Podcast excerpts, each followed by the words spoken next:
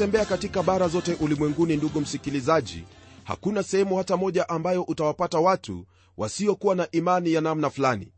Kuna imani nyingi sana katika ulimwengu huu na kila moja ya ahidi kuwapa wafuasi wake huo uzima wa milele.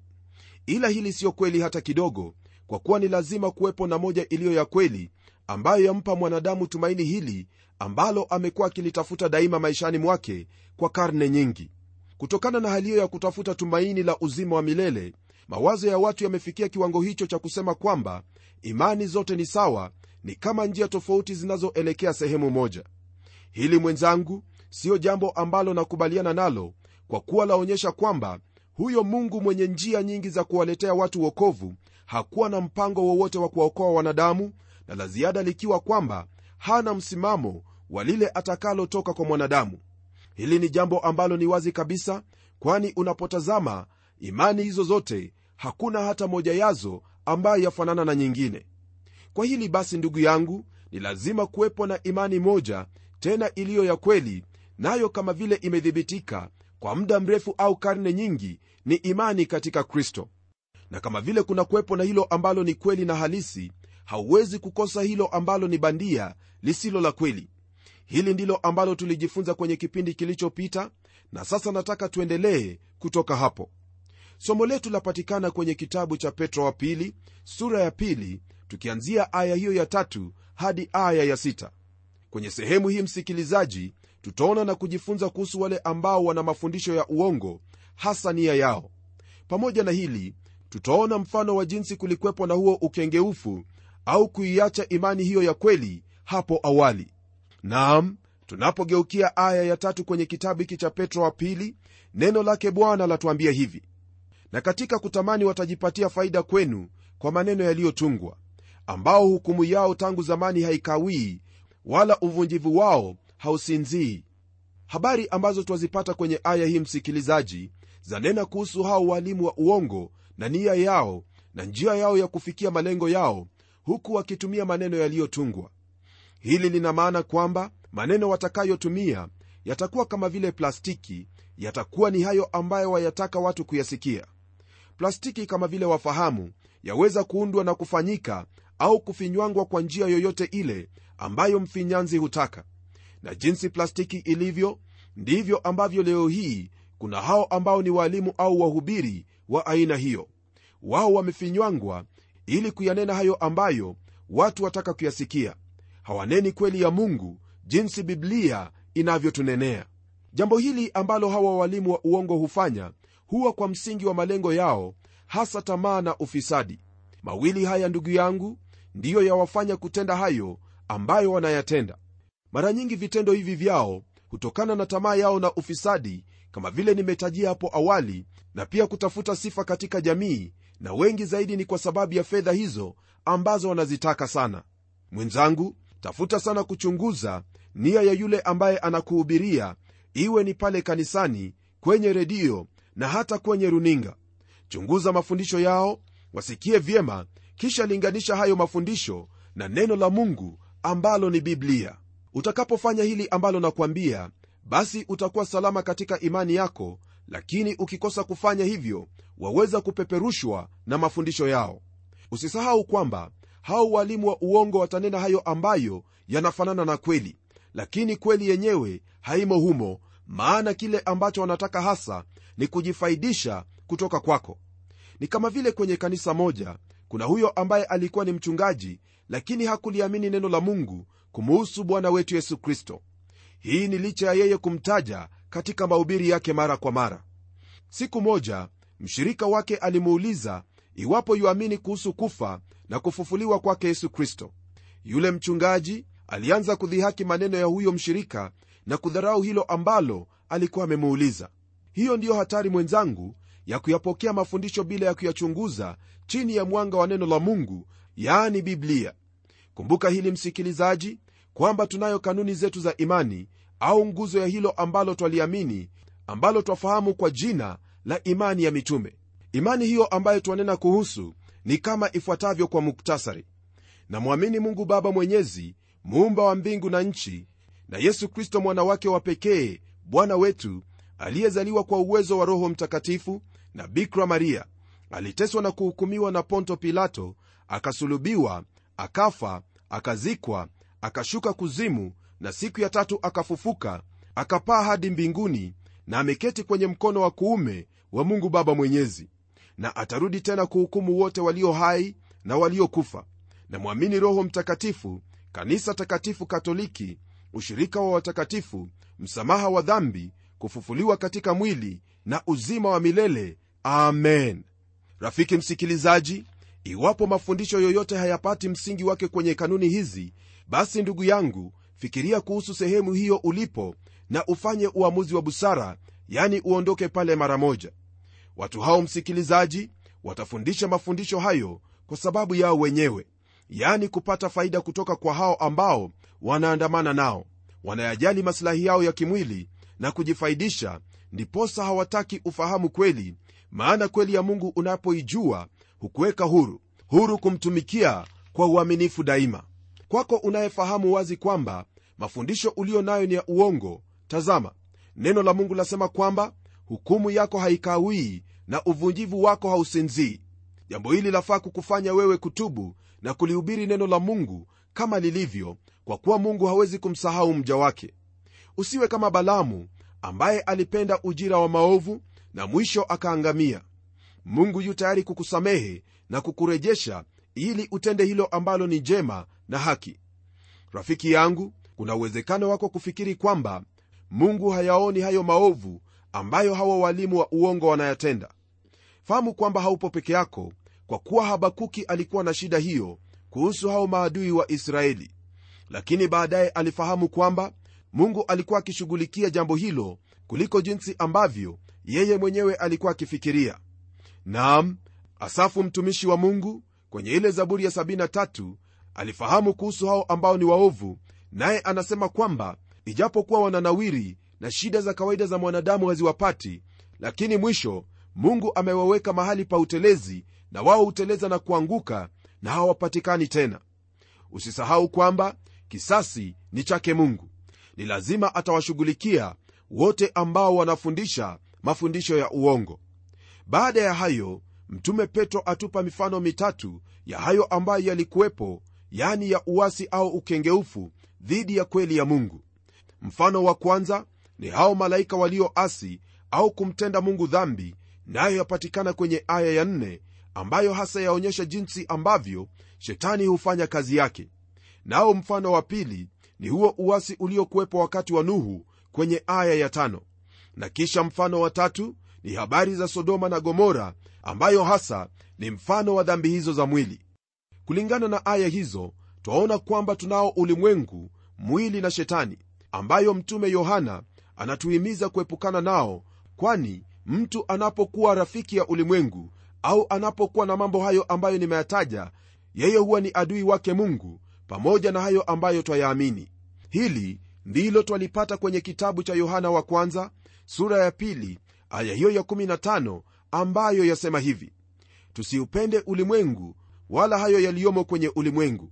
Elewa kwamba neno la mungu linaponena habari za ulimwengu haina maana ya maumbile yani mito milima na kadhalika bali ina maana ya hayo ambayo ni kinyume cha maadili yake mungu hasa tamaa ya macho tamaa ya mwili na kiburi cha maisha. Hivi ndivyo vimo katika ulimwengu na twahitaji kuepukana navyo kwa vyovyote vile. Kwa kadri ya vile ambavyo twaendelea msikilizaji mtumishi wa mungu petro atatangulia kunena kuhusu shetani na kweli hiyo kwamba mungu aliwahukumu hao malaika walioasi. Mafundisho kuhusu shetani mashetani pamoja na mapepo ni kati ya hayo ambayo yajadiliwa sana leo hii. Vitabu vingi pia vimeandikwa kuhusu haya yaani shetani na mapepo yake. Ni kweli kwamba kuna sehemu ambayo mafundisho kama haya yafaa kuelezewa au kufundishwa. Ili anasikitika kwamba kuna hao ambao wamefanya haya mafundisho kuwa kama msingi wa mafundisho yao kwa kiwango kwamba wao hufundisha sana ili watu wapate kufahamu zaidi kuhusu shetani pamoja na mapepo yake. Hili sidhani kwamba ndilo ambalo layajenga maisha ya muumini katika imani yake. Ni heri rafiki yangu kulifuata hilo ambalo neno lake mungu latuagiza hasa kutafuta kwa kila njia kumjua bwana wetu yesu kristo. Bwana wetu yesu kristo mwenyewe akiwa katika maombi kwenye kile kitabu cha yohana mtakatifu sura ya 17 aya ya 3 ombi lake lilikuwa kwamba tumjue mungu wa pekee wa kweli na yesu kristo aliyemtuma. Naye paulo kwenye kitabu cha wafilipi sura ya tatu aya hiyo ya kumi asema kwamba anataka kumjua kristo na uweza wa kufufuka kwake na ushirika wa mateso yake akifananishwa na kufa kwake. Na kwenye sura ya kwanza ya kitabu hiki cha petro wa pili mtume alitanguliza kutuhimiza hasa habari za kumjua mungu na bwana wetu yesu kristo. Maandiko ndugu msikilizaji hayatuagizi tumjue huyo mpinga kristo shetani au mapepo yake bali tumjue kristo. Ni vyema kumjua yesu maana yesu anataka tuendelee kumjua. Kwa kuwa tunapomjua huyu basi tutakuwa salama katika imani yetu. Ni vyema kujua hayo ambayo kristo alinena kumuhusu shetani kwamba yeye haji ila kuiba kuharibu na kuangamiza. Hiyo yatosha na wala hatutakuwa wapumbavu kuhusu mbinu zake. Tafuta kumjua kristo ndugu yangu maana yeye ndiye alishinda mauti na kifo pamoja na huyo shetani. Mjue huyo aliye mshindi tafuta kushirikiana naye kwa kulisoma neno lake na kulitenda. Hilo ndilo mwafaka tena lenye umuhimu kwako kama mtoto wa mungu. Kwenye aya ya nne, neno lake bwana liendelea kwa kutwambia hivi. Kwa maana ikiwa mungu hakuwaachilia malaika waliokosa bali aliwatupa shimoni akawatia katika vifungo vya giza walindwe hata ije hukumu kwa mujibu wa aya hii ambayo tumeisoma msikilizaji kuna swali ambalo twafaa kujiuliza hapa. Je hili ambalo neno la mungu lanena hapa lahusu nini hasa? Unaposoma kwenye kile kitabu cha yuda utapata kwamba mtumishi wa mungu yuda ananena kuhusu jambo hili pamoja na yohana kwenye kitabu cha ufunuo wa yohana. Na kwa kujibu swali hilo ningelipenda ufahamu kwamba mwanadamu ndiye aliyekuwa wa mwisho kuumbwa katika maumbile yake mungu. Kabla yake kuumbwa mungu alikuwa ameumba viumbe vingine vingi tu ambavyo twavifahamu leo hii kwa jina malaika. Malaika hawa walikuwa ni watumishi wake mungu lakini baadhi yao walimfuata shetani katika uwasi wake na hivyo kuwa mapepo pamoja na majini. Kwenye sura ya 12 aya ya 7 kwenye kile kitabu cha ufunuo wa yohana neno la mungu latuambia hivi. Kulikuwa na vita mbinguni mikaili na malaika zake wakapigana na yule joka.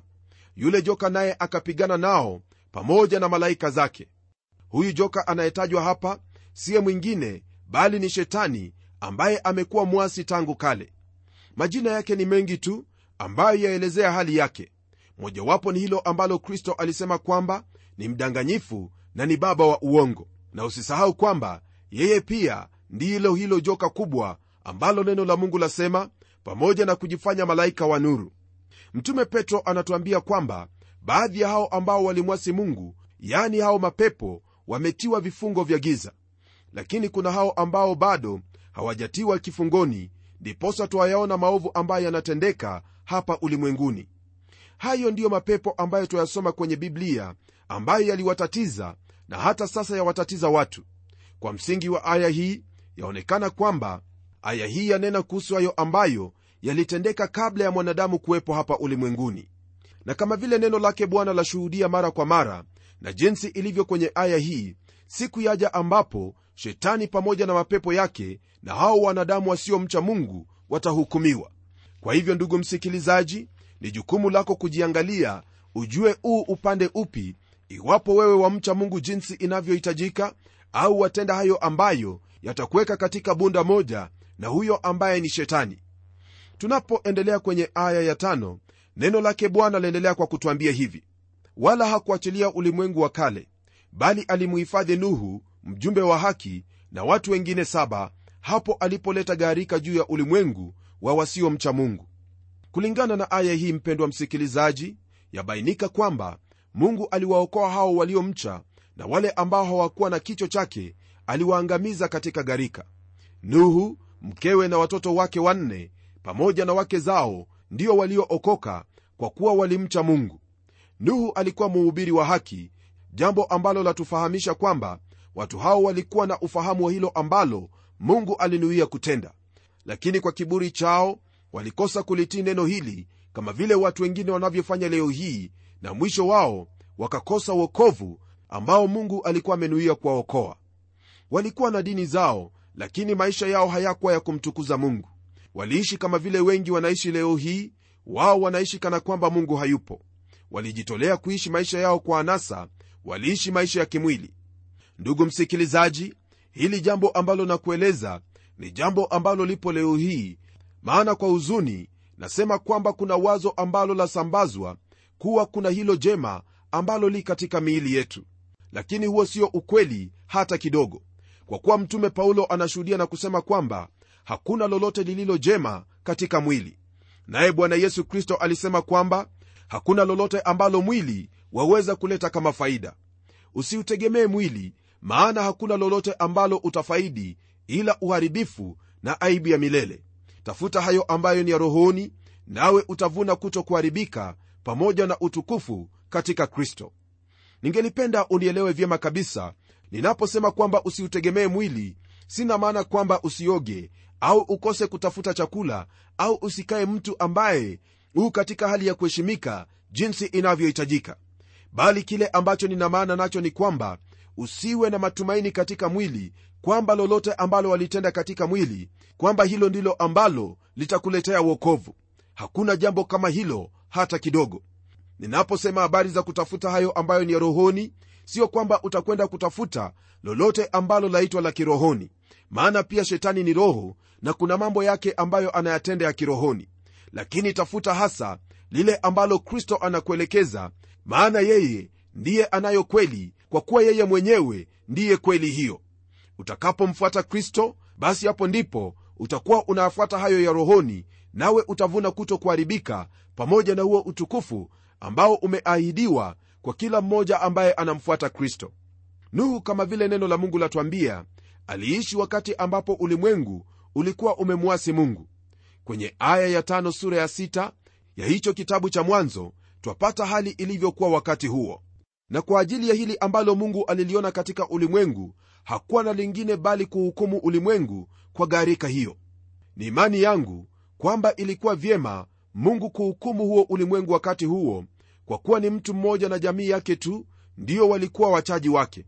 Ingelifanyika kwamba wanadamu wangelipewa muda zaidi basi pasingelikwepo na mtu wa kuokoa bali ulimwengu wote ungelihukumiwa na kufutiliwa mbali.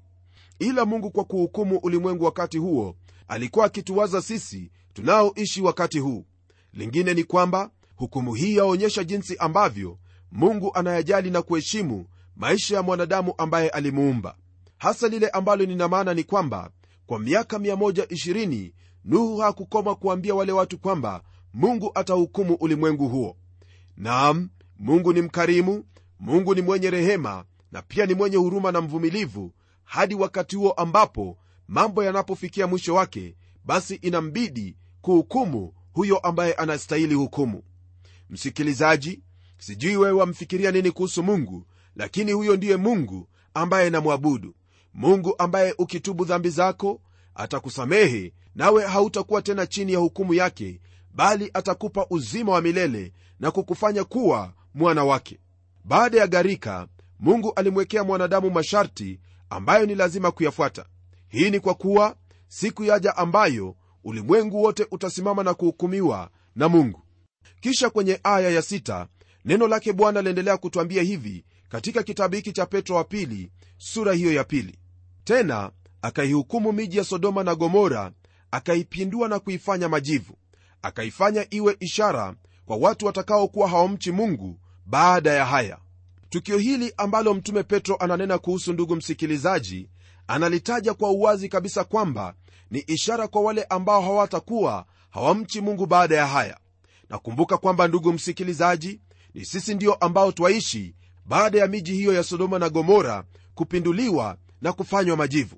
Hili ambalo lipo hapa ndilo ambalo walipata kwa kikamilifu kwenye kile kitabu cha mwanzo sura ya 19 ni kwa sababu ya dhambi za kimwili ukiwemo ushoga pia ndiyo ulimfanya mungu kuhukumu miji hiyo. Naye mungu anapoona kwamba wanadamu wamevunja heshima na kutenda hayo ambayo hata wanyama wanyama msikilizaji hawayatendi hukumu yake ndiyo humwagiwa taifa kama hilo. Kuhusu hili ningelipenda kukusomea taarifa kutoka kwenye kitabu cha warumi sura ya kwanza aya hiyo ya 18 na kuendelea. Neno lake bwana lasema hivi kwa maana ghadhabu ya mungu imedhihirishwa kutoka mbinguni juu ya uasi wote na uovu wa wanadamu waipingao kweli kwa uovu. Kwa kuwa mambo ya mungu yanayojulikana yamekuwa dhahiri ndani yao kwa maana mungu aliwadhihirishia kwa sababu mambo yake yasiyoonekana tangu kuumbwa ulimwengu yaonekana na kufahamika kwa kazi zake yaani uweza wake wa milele na uungu wake hata wasiwe na udhuru.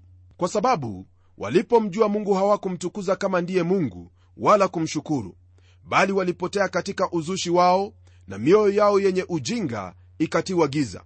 Wakajinena kuwa wenye hekima walipumbazika wakaubadili utukufu wa mungu asiye na uharibifu kwa mfano wa sura ya binadamu aliye na uharibifu na ya ndege na ya wanyama na ya vitambaavyo.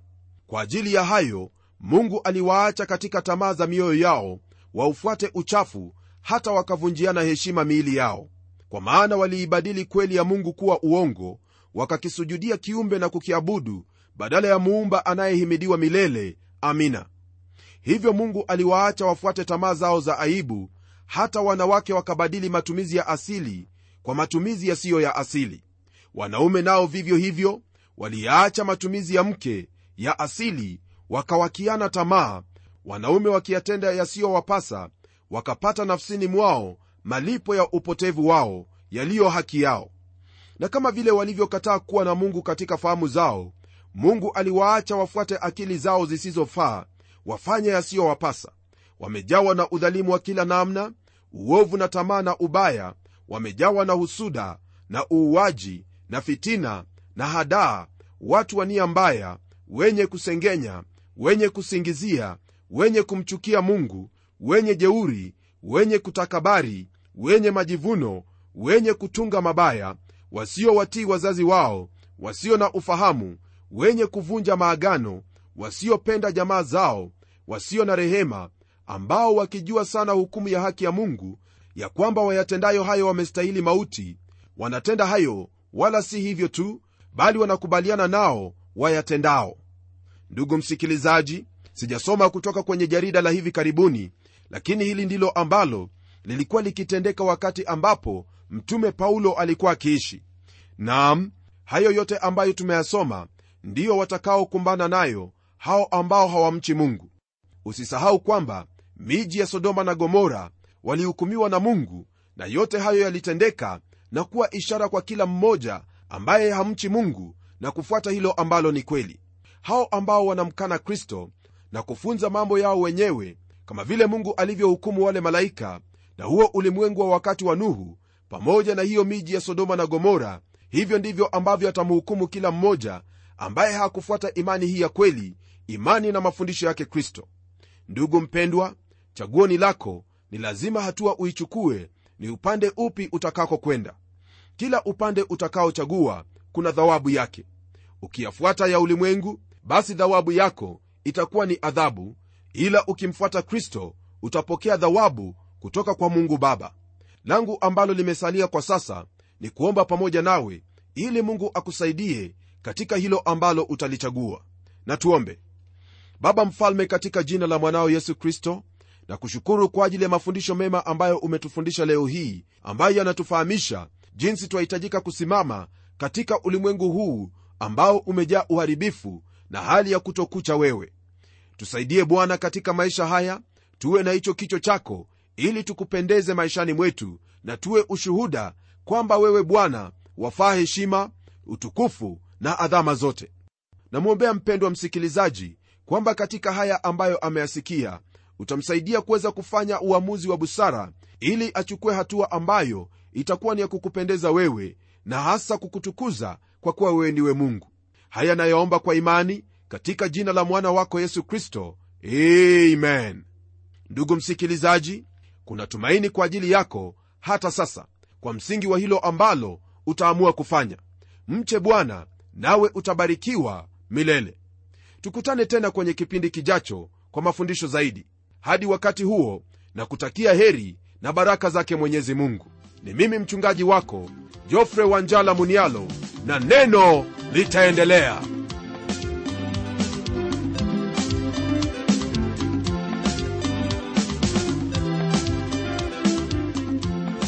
Ndiyo msikilizaji wangu neno litaendelea. Lakini kwanza hebu nikupe anwani yetu ili utueleze jinsi hiki kipindi cha neno kinakubariki. Andika barua yako kwa mtayarishi kipindi cha neno transworld radio. Sanduku la posta ni 21514 nairobi kenya. Na hadi wakati mwingine ndimi mtayarishi wa kipindi hiki pamela umodo nikikuaga nikikutakia baraka za mwenyezi mungu. Neno litaendelea